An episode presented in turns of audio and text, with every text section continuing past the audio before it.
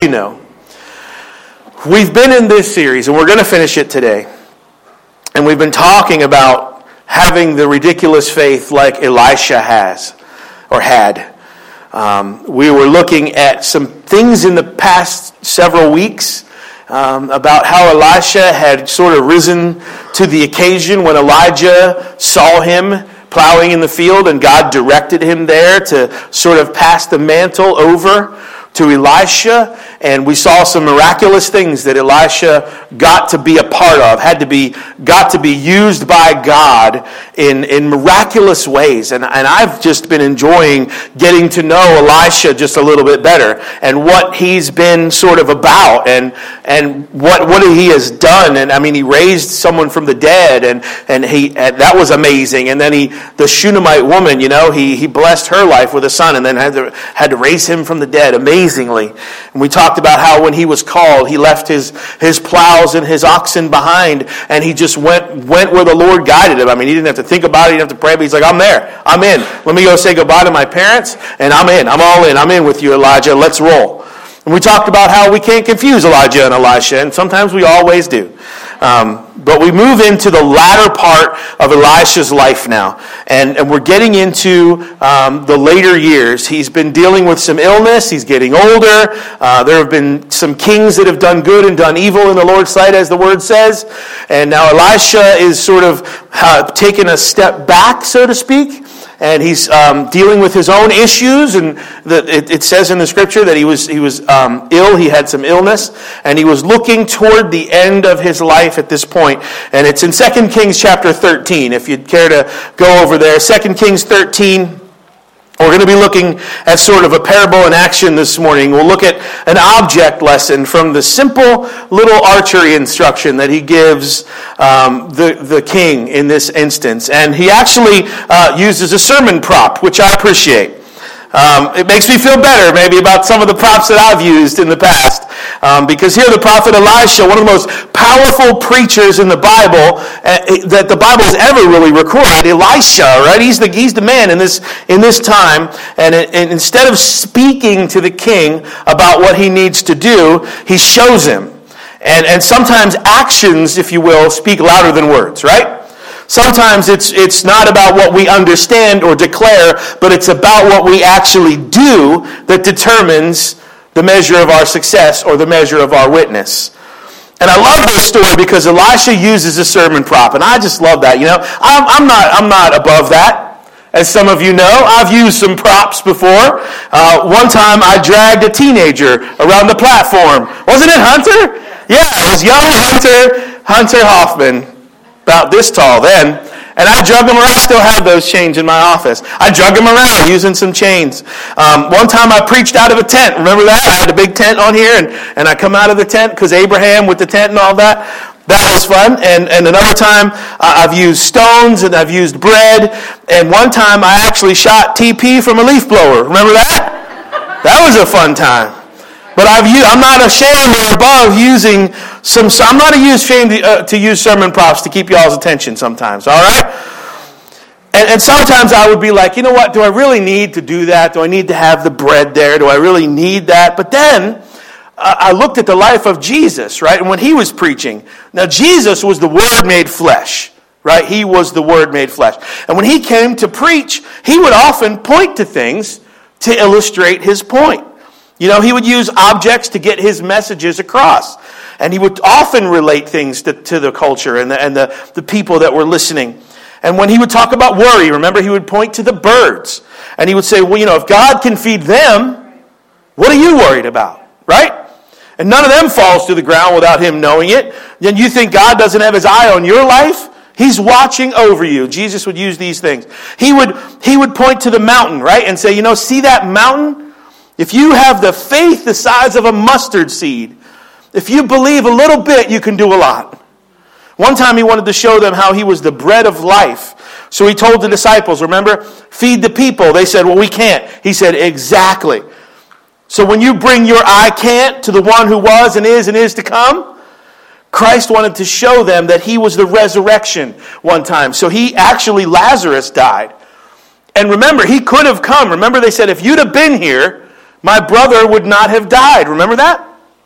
But Jesus knew that. He actually let Lazarus die. And I might be reaching a little bit here, but he used dead Lazarus for a sermon prop. He did.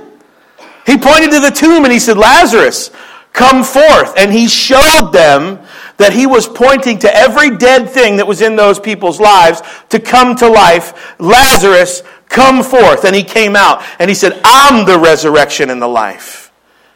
Talk about a sermon prop. And it makes me feel good that when the king came to Elijah, Elisha, if you just say "ja," it's either one. The king came to Elisha, he used the prop. So King Jehovah was struggling with his kingdom. Uh, Je- Jehoash, I'm sorry. King Jehoash was struggling with his kingdom and his relationship with God in this scripture. And, and he's had these ups and downs, and, and he's had some times where the, the Bible says that he did evil in the Lord's sight, and he was like not a good king. But then eventually he sought the Lord's favor.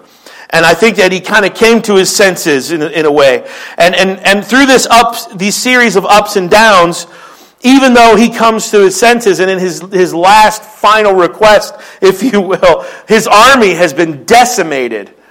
Uh, he only has a few chariots and horses and several thousand men, not anything compared to the armies that are coming in against him, the armies of Aram. So he calls on the prophet Elisha. Remember, Elisha is a forerunner to the prophet Jesus Christ, the greatest prophet. Uh, Elisha is a foreshadowing, foreshadowing of Jesus. So we, we, we have to keep that in mind the whole time we read about him. And Elisha, as I said, is not well physically.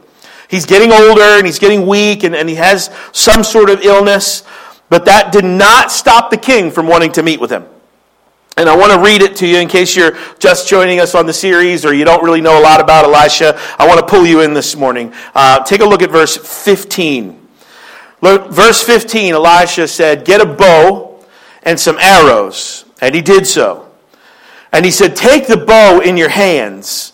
And he said to the king of Israel, when he had taken it, when he had taken it, Remember, not when he looked at it, not when he was considering it, not when he prayed about it, when he had taken hold of what Elisha told him to get.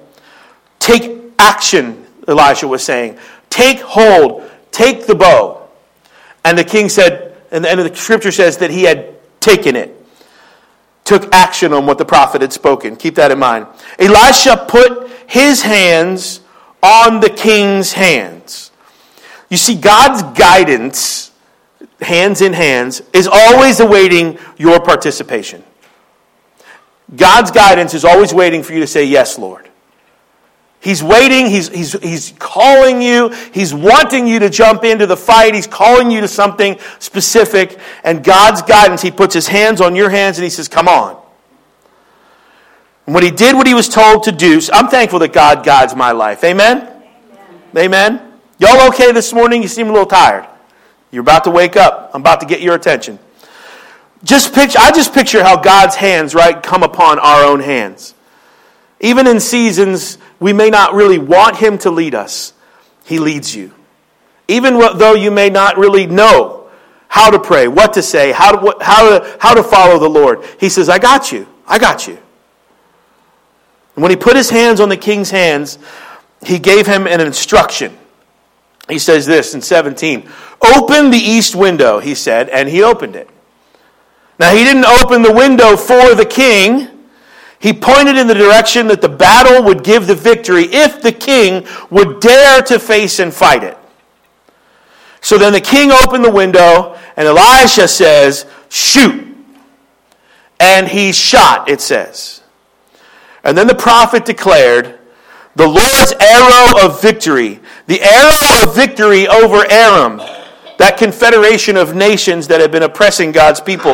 The arrow of victory over Aram. See, the arrow represents victory for this king. It's in his strength and in his arm, the Lord's.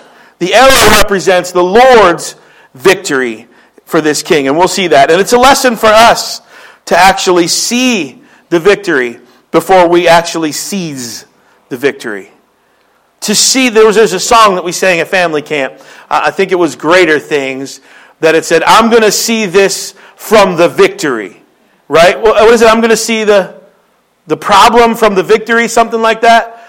So we already have the victory. And I'm going to, we have that advantage as Jesus followers to see the situation from the victory. God's already won. He says it's an object lesson. He says, shoot it out there that represents the victory, and he shot it.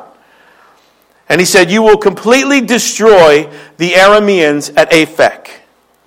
Completely destroy them. Then he said, Take the arrows. Take the arrows. And the king took them. And Elisha told him, Strike the ground. And he struck it three times and stopped. And the man of God was angry with him and said, You should have struck the ground five or six times. He wanted the king to know that you could have had everything God wanted you to have, but you quit too quickly.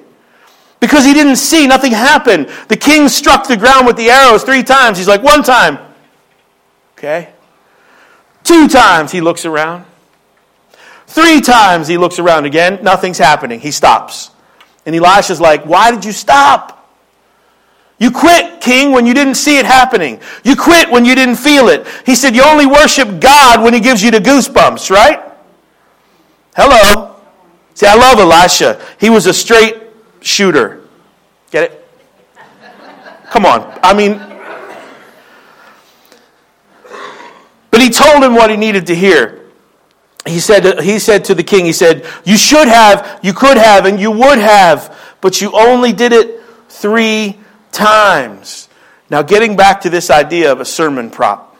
Now, see, if I was still using sermon props, I would have had. Um, I would have had arrows up here and, and some stuff to use. But I wonder if anyone brought some arrows, maybe on the front row this morning. Are there some arrows that, oh, look, Jen Hoffman came completely prepared this morning. I'll take some of those arrows. Look at this. How about it? So we got some arrows. Wow. Thank you. She's just sitting on them arrows like nothing was going on, like she wasn't even using them. I'm just going to sit on these arrows and they're just sitting here. What are you sitting on that God's calling you to that you're not using? All right. Hello. I told you I'm going to get your attention this morning. But he said you should have taken everything that God gave you and kept on striking until you saw it happen, until you see in your life what reflects God has spoken over your life. King, keep striking the ground. But it wasn't a deficiency in the artillery that the king needed to be defeated. It was sort of his lack of, well, I'll use the word from the scripture, drive. It was a lack of drive. He wouldn't drive every arrow into the ground. He should have just kept on pushing. You know, we need a push every now and then. You know, we all come to the place in our lives where we need somebody to pray for us. We need somebody to come alongside of us. We need somebody to come and give us a little push and motivate us in the right direction. Someone to come alongside and say, you know what, you, you can do it. In the Lord's strength, and I'll help you do it. And sometimes, in some ways, I feel like it's my job sometimes to give you all a little push as you go into your week, right? Like just a little nudge, a little push, just a little, little shove, maybe a little, just a little push a little push. That's what we do in worship, right? That's why we sing and that's why we praise. It gives you a little push into the week. And I know some weeks you come in, you don't feel like praising God. You got a lot going on in your life. And you come in here heavy hearted and a lot on your mind. And, and I know that there's some weeks you come in here and you don't necessarily feel like praising God. I know it. I see it on your faces sometimes. I know you had a rough ride into church sometimes.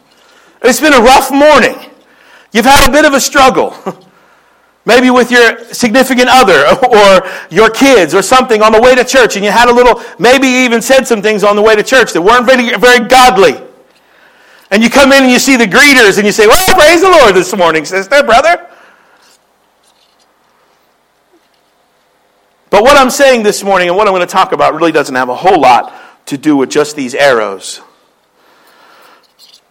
It also has a lot to do with the other instrument that God used in this scripture. And if I was using sermon props, I'd have had a bow up here. I wonder if there's anybody in the front row that might have brought, a bow. Look at this. Look at that. I told you the Hoffmans do a lot in this church. I have a big purse. She has a big purse. But she's brought a bow. Look at that. I told you I'm going to get your attention this morning. I don't even know which end is up on this thing. Is it like this? Like that, right? It's kind of a scary notion. But it's the bow. It's the bow. The whole thing started with a bow. The scripture said, grab yourself a bow and some arrows. Get a bow and get some arrows. Like I said, I don't know which end is up, man. Is this a lefty? No? Wes, you want to come up here and give me some instruction? He said, Not really. Is it like this? Yep. You put it in here like this? White up. White up, that's important. Look at that and you, and you just pull back, right? And it'll shoot. And it'll shoot. Look at everybody ducking. Ah! But on the count of three, I'm going to shoot this thing. You ready? Are you ready? said, no way. White up. On the count of three. Here we go. Ready? Nobody's ready. No one said, yeah, Pastor, you go ahead. Count me down. Help me out. Ready? One, two, three. Oh. That's, that's the way it goes. Let me try it again. Let, count me down again. This is it's white up. White up. All right. We're getting there. All right, here we go. Count me down. Count me down. One, two, white up. One, two, three. Oh, not much farther. I don't understand why. I mean, I took the shot, right? I feel kind of silly up here because I, I kind of saw that arrow flying through the air. In my mind, I was like, yeah, this is good. It's great illustration. I'm not above using props, right? But for some reason, why up? You said, and yet it still didn't go. What am I doing wrong? What? You have the bow has to be pulled. The bow has, bow has to be pulled. Huh. The bow has to have a pull. I want to preach to you for 20 minutes this morning about pulling power. Pulling power. Once you understand the power of God's pull, once you understand that the power of God is not in your effort, not by your might or by your strength, but by His Spirit, it's good to get a push, right? It's good to get a push once in a while. Some people, you know, they'll, like this king, they'll do what they're told as long as someone is pushing them. And everything Elisha told the king to do, he did. Everything he did, he said, get a bow. He got it. He said, get some arrows. He got it. Strike the ground. He struck it. But it was the moment that Elisha took his hands off the king's hands. He said, all right, king, it's, in, it's all you now. Some people have to be pushed to praise God. But other people, see, some people have to be pushed. You gotta, you gotta sort of, come on, man, you gotta go, you gotta get it, you gotta go. Some people have to be pushed. But other people have something on the inside Something on the inside that says, you know what, you don't have to prompt me. You don't have to prompt me to lift my hands. My hands are lifted and my mouth is full of praise. You don't have to prompt me. You don't have to push me. I'm gonna there's something inside of them that pulls them. What's another word for when you pull back the bow? Draw. Right. Something inside them draws them to worship, draws them to the Lord. They don't have to be pushed or convinced or talked into or any of that. Something inside them draws them or pulls them. See, before, before I was armed, right? I was armed. Now I'm dangerous. Right? I was armed before.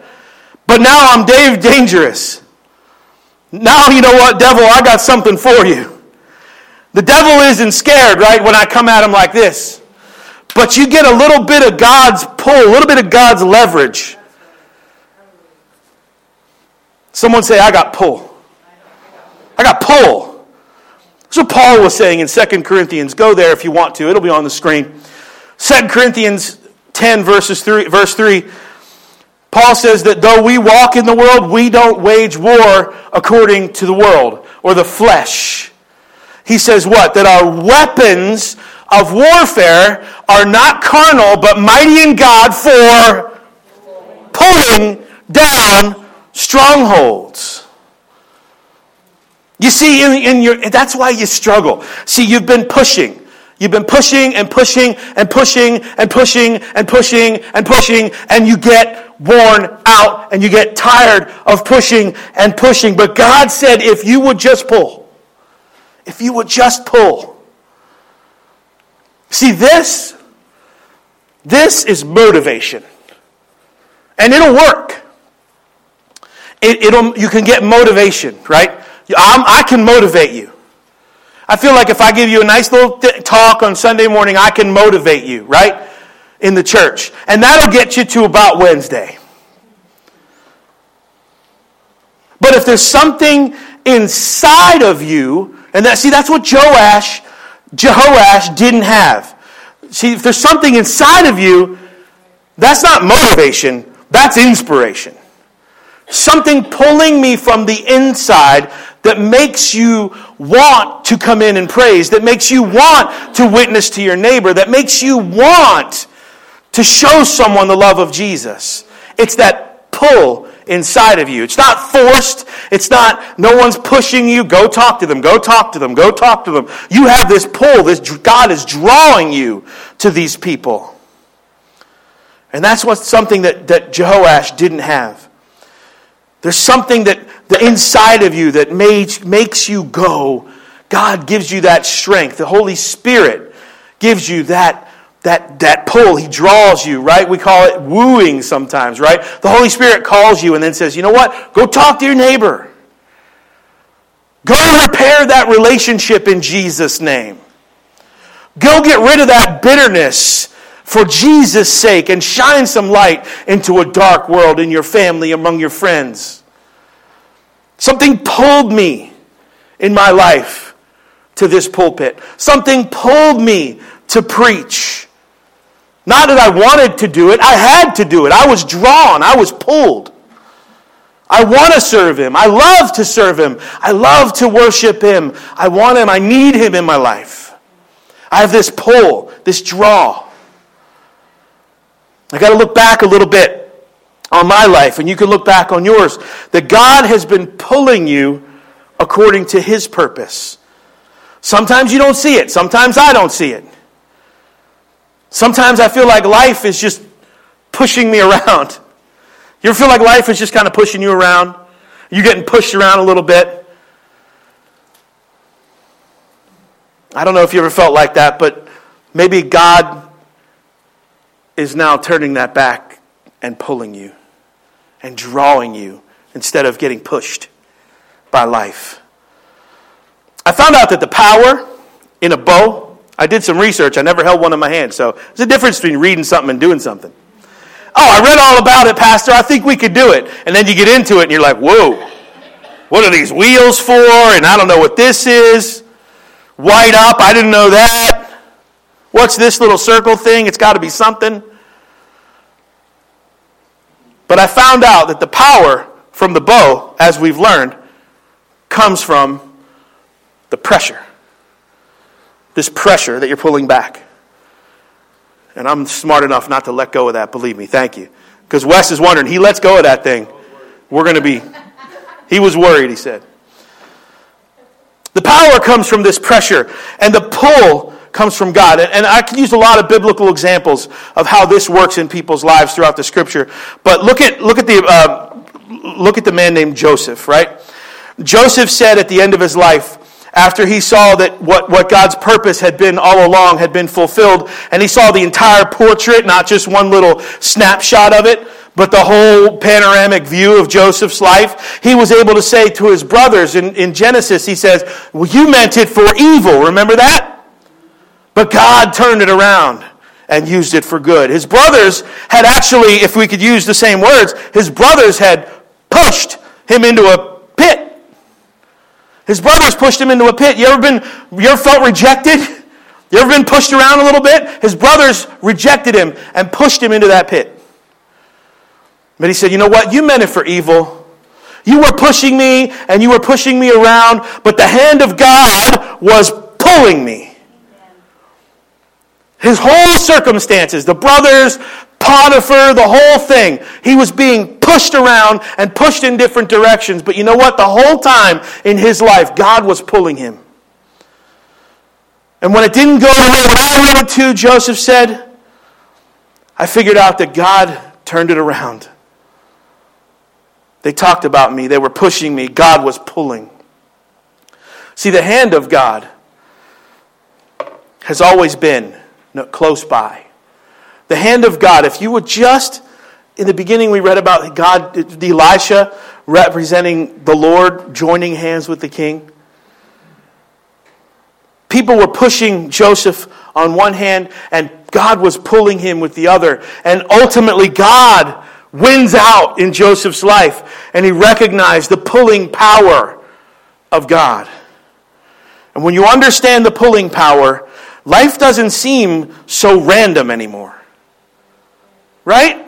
Life doesn't seem like so random. You start to connect the dots in the history of your life, and you think, oh, that's why you put those people in my life. That's why I ended up at that church. That's why I ended up hearing that message. That's why that song came on. You start, life doesn't seem so random anymore. If you look out this way, you sometimes you can't see it, but you look back and you see. I, I, I look out at the crowd, right? I look out at you folks, and I know a lot of your stories. And I know how, how, how this has played out in your lives.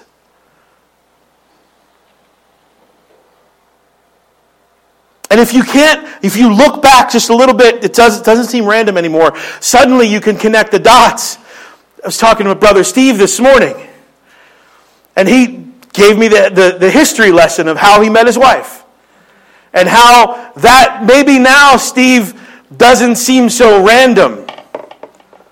Doesn't seem like something that just sort of happened because someone didn't have a ticket for a show and now all of a sudden you're sitting here. There's a little post it note that I keep in my office. And it's a funny little thing. It's a bright pink post it note um, that our administrative assistant Audrey gave me one day. And all it says is two words and a phone number. It says Steve Vanderveen and his phone number.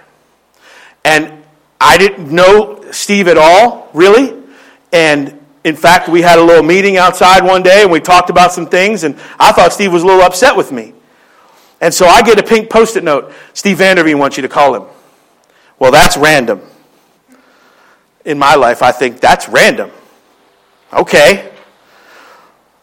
So I had that pink post it note, and I'm sort of looking at it like, because a lot of you say, Pastor, can we talk? And you don't give me any more. I don't know if it's going to be the most wonderful, wonderful thing I've ever heard or the worst criticism that I've ever heard in my life. Can we talk? So I get this post it note. And so I said, All right, well, got to do the right thing. And I call the number, and he says, Yeah, can you make some time for now? He wants to come here. All right. He comes. Steve, I hope you don't mind me telling. I've told it before. But he comes here, and a long story short, we have one of the best conversations in my office Tears are flowing between the two of us, him more than me. Just to go on the record. Because you know what? He's starting to connect the dots in his life and has come to a point and said to me, I am not saved, and I want to be saved right now.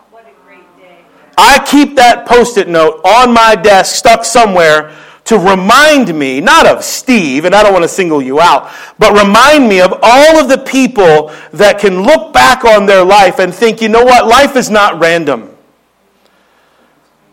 Steve felt pulled to call me, and I mean, I'm sure that was, he doesn't know me, I don't know him, but that post it note represents why we do what we do in this church and why we do what we do for the Lord Jesus. Because that one person may call you or give you a note someday and say, you know what? Well, I need to talk. And they come in and leave that room a different person, a new creation. The old is gone, the new has come. I didn't even want to, I didn't even plan that, brother, but thank you for sharing the story again with me this morning. So, needless to say, that didn't happen because someone didn't have a ticket. It's the pull of God. It wasn't those, your wife or anyone in here, and just relate the story that pushed you to come to church one Sunday. It wasn't, see, God used your wife. My friends, Amy and Lee, back before I was saved, begged me to come to church and bugged me to come to church. And they were pretty pushy. They were pushy in my mind. Uh, they were they would show up at my house, Bible in hand, and in my mind, they were being extremely pushy. I mean, uh, they were pushing me, but you know what? All the while, God was pulling me. All the while, God said, Oh, I, I'm going to reach him, and I'm going to use him. See, this morning, your car didn't bring you to church. God brought you to church. He's pulling you. He said, Get a bow and get some arrows. And I'm going to get your attention again. No, I'm, I'm not. Everybody takes this deep breath. I'm, I'm extreme sometimes, but not stupid. but an object lesson on how God works. God is pulling you. God is drawing you. God is drawing you into your purpose in life, right? We say that God has created you for a purpose, and there's no doubt about that. But sometimes it's a little painful. Now you're really nervous. But you know what? He's, he's pulling. And if you look back, you can see the trajectory of God's purpose in your life. He's pulled me out of some pits that I have fell into based on my own stupid decisions. Can I get a witness this morning? He's pulled me out of some pits that I've made some dumb calls, and He's pulled me out, and He's redeemed me. And it's funny, just like He said He would. How many are grateful for the hand of God that pulls you out? See, he's pulling. And what was Elisha doing when Elijah threw the mantle on his shoulders? Remember back in week one when we read about Elisha? Uh, what was he doing? He was plowing, right? He was a plowman, plowman. He was driving his plows in a field one day. He wasn't pointing himself out at all to be used by God. See, when you're in in position of your purpose for God, God will point you out. God will find you. You don't have to self promote, you don't have to do anything, but God will put someone in your life many times who will come for you and say, you know what? This is what God told me about you.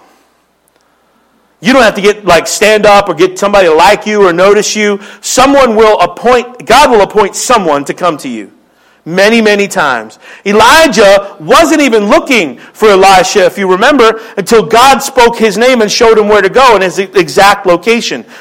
And this is sort of an illustration. I realized that Elisha was telling the king to do, at, at the end of his life, Elisha was telling the king to do what Elisha had been doing in his life all along.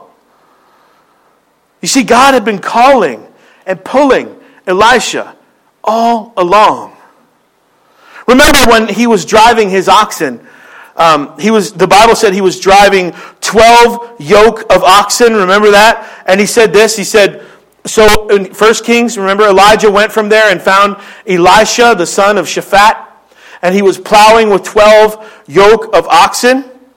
And Elijah went there and found him. Why? See, you missed it. The only reason that Elijah had found Elisha in the first place is because God led Elijah to him. It was like a supernatural thing, like, oh, this is my guy. And he went and he found him. So God pulled Elijah, Elijah and he found him in a field plowing with 12 yoke of oxen, and he himself was driving the 12th pair. Remember that? And you know how oxen are, right? Because you got plenty of experience with oxen, right? have plenty. But oxen are kind of slow. And you have to drive them, right? You're constantly, come on, oxen. They're big and they're slow, and let alone 24 of them. But sometimes they'll just stop on you. So you got to drive them and keep them going. And he's driving them. You know how you do with oxen. He's, he's driving them and he's getting them to go. And then verse 20 says this When Elijah passed by, which represented Elisha's purpose that he wasn't even looking for yet, how many weren't even looking for God and he found you? Right? Elijah, Elisha surely wasn't looking for God. It doesn't mention that. And yet, Elijah found him. And I know that's my story. I wasn't really necessarily looking for God, but there he was. He drew me to himself. Now, the only one who is driving is now being drawn. You know what I'm saying? Elisha is driving his oxen. Now he leaves that, and he left his oxen and he ran after. Now he's being drawn. So the driver is now being drawn. And he's being drawn by his purpose. Elisha is being drawn in to the purpose of God for his life. He wasn't looking for it, he wasn't expecting it. And in fact, he'd been driving the oxen right up until that point. And that's what happen, happens when grace enters your life. It's what happens when God reveals something to you like, oh, I'm drawing you. It's what happens when you let go of your way, when you stop trying to push and you stop trying to manipulate and you stop trying to call your own shots and you say, you know what, Lord, I'll go where you want me to go. Wherever you lead, I will follow. And he drew Elisha and he drew me and he's drawing you to himself. God is getting you ready as you sit here this morning. God is getting you ready for what He has in your life. He wants you to be serious about serving Him. Because apart from Him, that's not your purpose. You might have to leave some doubts behind. You might have to leave some dis- dysfunctions behind, but He's calling you, He's drawing you. Elisha said, You know what? Remember this I can't spend the rest of my life looking at oxen rears. Remember that? Immediately, he left his oxen and ran. He's drawing me. I'm not pushing my way through life, struggling, getting exhausted, getting tired. I'm actually, I have some pull. I have some pull. Remember, and something came to me while I was preparing this message. You ever have a friend that works at a restaurant, or you need to get your car fixed, and you know a guy? You ever know somebody like on the inside? Who, like, you know, if the regular general public was to come up and want a reservation at the restaurant or something or to get in on a busy night, necessarily they couldn't get in, but you know someone on the inflow, inside, right? So you say, you know what? I know somebody on the inside, guys. Let me go because I have some pull. Right. And, and another word that you could use for that is influence, right? I have some influence. I know we can't get this big crowd in here on a Friday night, but I, I know the chef. I know the owner. I know that I have some pull. I have some influence. I have some influence. I have a sense that I can get this done. See, a sense of purpose will often pull you. There are some young people in this church, and we've seen them. Some of them are on the God Squad, some of them are sitting in these seats. There are some young people the sound, under the sound of my voice who are being pushed by popularity, they're being pushed by likes and pushed by acceptance, and you're being pushed to fit in with a certain crowd. Popularity can only get you so far. Popularity cannot give you a sense of significance. But if you let the purpose of God pull on your life, God's purpose has been pulling on your life. And if you let God pull your life in a direction, and you say, Lord, here am I you can realize the purpose and the trajectory of your life with God far outweighs acceptance and someone that you don't even like hitting like on one of your pictures. God has always been pulling in my life. He's always been drawing me. And I know a lot of times in, in, in your life, God is drawing you. He's pulling you closer. Even when you wanted to wander, He's pulled you. That's why you're here. God brought you here this morning. I always say that no one's here by accident, right? God brought you here because He wants you to think about His pulling power. Paul said, Our weapons of warfare are not fleshly or carnal. The flesh is a, is a pattern, a pattern in your life. The weapons are not carnal. But he said they're of God for the pulling down of strongholds.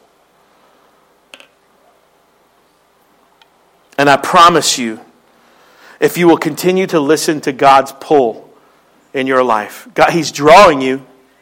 I promise you. That's why a lot of you are here this morning in this place, because God drew you here. You, you, may not have even realized it. You said, well, we're just going to go to church. But you know what? You showed up, and God had something for you this morning. God had something for you.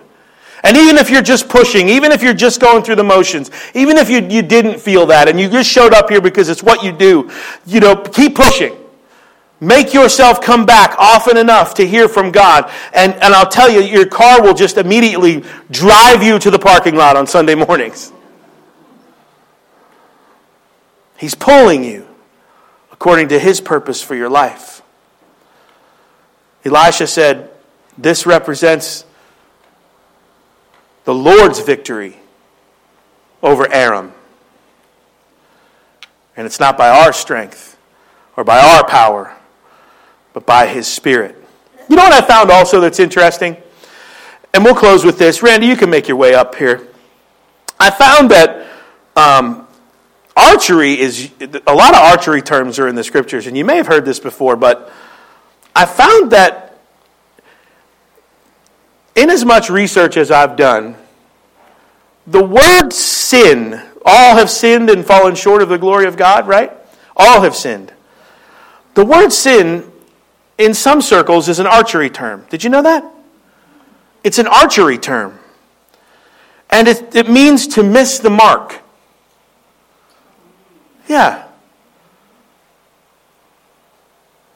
And I looked at some archery websites and thought, is that, come on, that's just a preacher thing. And I found that it's actually, it's actually true. It means to miss the mark. So all have sinned and fallen short of the glory of God, right? And maybe the reason that I fell short is because I didn't have the leverage of God. I didn't have God's drawing, God's pulling, and God's direction. But maybe that's why maybe that's why I'm falling short. Because I never really committed to the pull of God in my life. Now, you can't throw this far enough for the battle that can be in your life. This, you can't throw this far enough or hard enough to combat the enemy of your soul.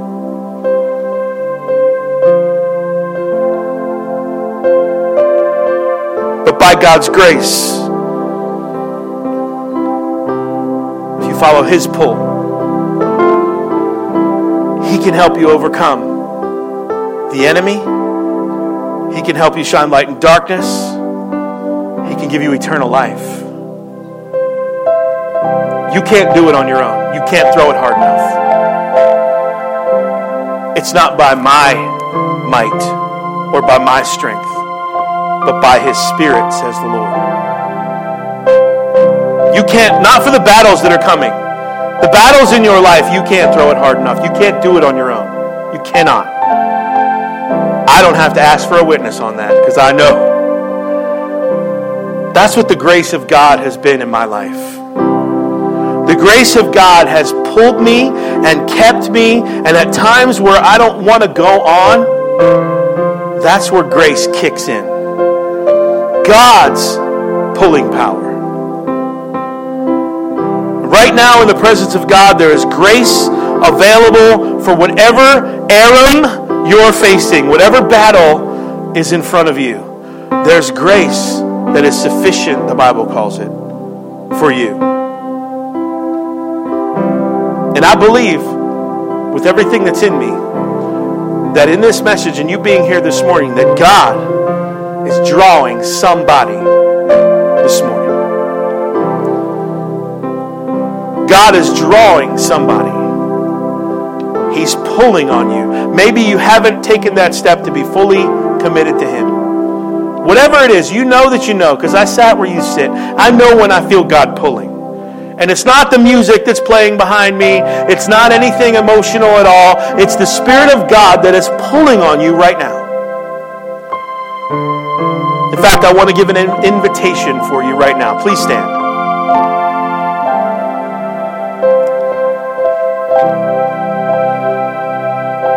You may be younger, you may be older, you may be somewhere in between. I don't really care. But someone, God is drawing you to be near to Him. Now, I can't push you into this decision, or it wouldn't be your decision. I'm not trying to talk you into anything. I'm not trying to convince you of something. We're not playing music, so it sets that I'm not doing any of that. But if you feel this morning, and if it makes you better, you can get in that moment of, uh, of reflection in closing your eyes and maybe bowing and just kind of reflecting on what you're hearing God saying to you. But if you feel God drawing you right now and you know you feel like you've fallen short of the glory of God, because all have sinned and fallen short of the glory. I want to just facilitate the presence of God in your life this morning as He pulls you, as He draws you in. The Bible says, in the Spirit, and the bride says, Come. See, God offers an invitation. God will never, never, ever, ever push you, He'll pull you. God, Jesus doesn't force Himself into your life. He says, I stand at the door and I knock. He doesn't say, I kick the door in. He doesn't say, I, I, I force my way in. He says, I stand and I knock. Will you let him in? You know, Jesus never said, Let's get going. I'm dragging you along. He said, Follow me. He made it that simple. He said, Just let me pull you along. Just let me pull you along. I know where I'm taking you, says the Lord. I know it could be uncharted waters. Remember Abraham. I know where I'm taking you, Abraham. Just go to the land, I'll show you. I'll take you somewhere, Abraham. You just got to trust me. He will lead you beside still waters. Realize that God has been leading you all your life. You're not here by accident, He's been pulling you. That's what you feel right now in your heart. It's not the words I've spoken. It's not necessarily even anything that's happened here this morning. It's the pull of God. It's the grace of God. It's the drawing power of the Holy Spirit. God is drawing you to this moment to Himself.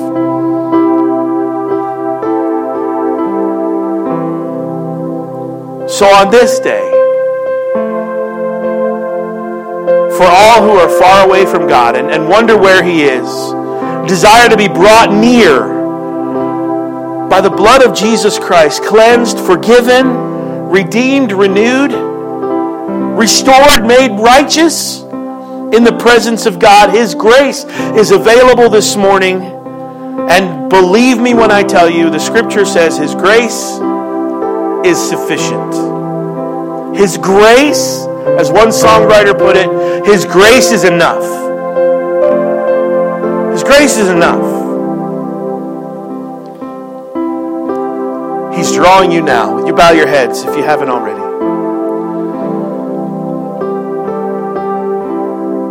If you feel the pull of God this morning, and He's drawing you in and drawing you near, and you would accept that hand, and He wants to put your hand in His hand and pull you and guide you. If you would surrender to Him this morning, and you're answering that pull, that call, that draw with a resounding yes, Lord. You haven't been there so far in your life, or maybe you have and you've sort of just sort of let the things of God wane a bit in your life, but you're ready to say, you know what, God, I need to follow your pull. Put your hand in my, my hand in your hand, God, and you'll pull me along. You'll get me through, and your grace is enough. If that's you this morning, just slip your hand up this morning and say, God, I, I, I receive it. I receive your grace this morning. Praise the Lord. Praise the Lord. As you reflect on what the Holy Spirit is saying and pulling you, If that's you this morning, just slip your hand up. I'll lift your name in prayer before the God who is able.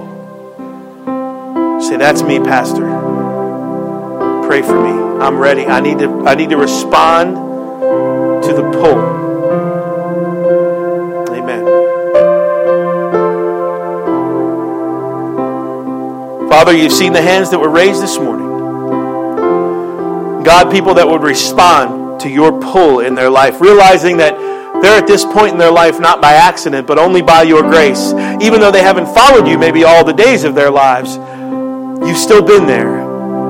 And now, Lord, they can turn it around. And maybe there are some people that meant harm to them, or people that have not been very nice, or God, like Joseph, thrown them figuratively, into a pit. But now, Lord, we can turn it around and say, you know what? What this world and what the enemy meant for evil in my life, God, you have turned it around and turned it for good. And God, we will use the experiences that we've been through to help someone else along their journey. God, maybe that's the purpose that you've put in people's lives this morning. The reason we had to go through some things, the reason we went through some stuff, and then you redeem it, turn it around in order for us to help someone else who may be going through the very same thing. But God, we respond to your pull in our life. And realize, God, that if we get a hold of what you have for us and follow your direction and your lead and your leverage in our life against the enemy, that the, the trajectory of our lives really is unmatched by any because God, the God of salvation, the God of the universe, is now on the inside and we can follow and we can be pulled and we can be led and we will be obedient. God, your grace is sufficient for me. I thank you, Lord, for everyone who has come into this place. I pray, Lord, that your blessing would be upon their lives and they would realize the pull of the Holy Spirit, and we would all be obedient, God, when we hear you pulling. I thank you for meeting us here. I pray, Lord, that everyone would stay for the wonderful time of fellowship and the picnic. In just a few moments, Lord, God, we give our lives to you this morning. And may we express the fellowship and the love we have for one another during the picnic time and the time of meeting together and eating together and sharing a meal. And God, would you bless the food that's being prepared and that it would be, Lord, nourishment into our bodies, not so that we can go to work tomorrow, not that we can do, but so that we can serve you and have strength to praise you and give you a shout of praise when we need to, God. That nourishment that we get, Lord, would give us that strength. We love you, Lord. We thank you in advance for what you're about to do in these people's lives. And we ask your blessing this morning. Go with us, but don't depart from our presence, God. Might we be right there with you all the days and moments of our lives. And it's in Jesus' name and for his sake we pray. And everyone said amen and amen. And nobody got shot. Y'all were worried. I know you were.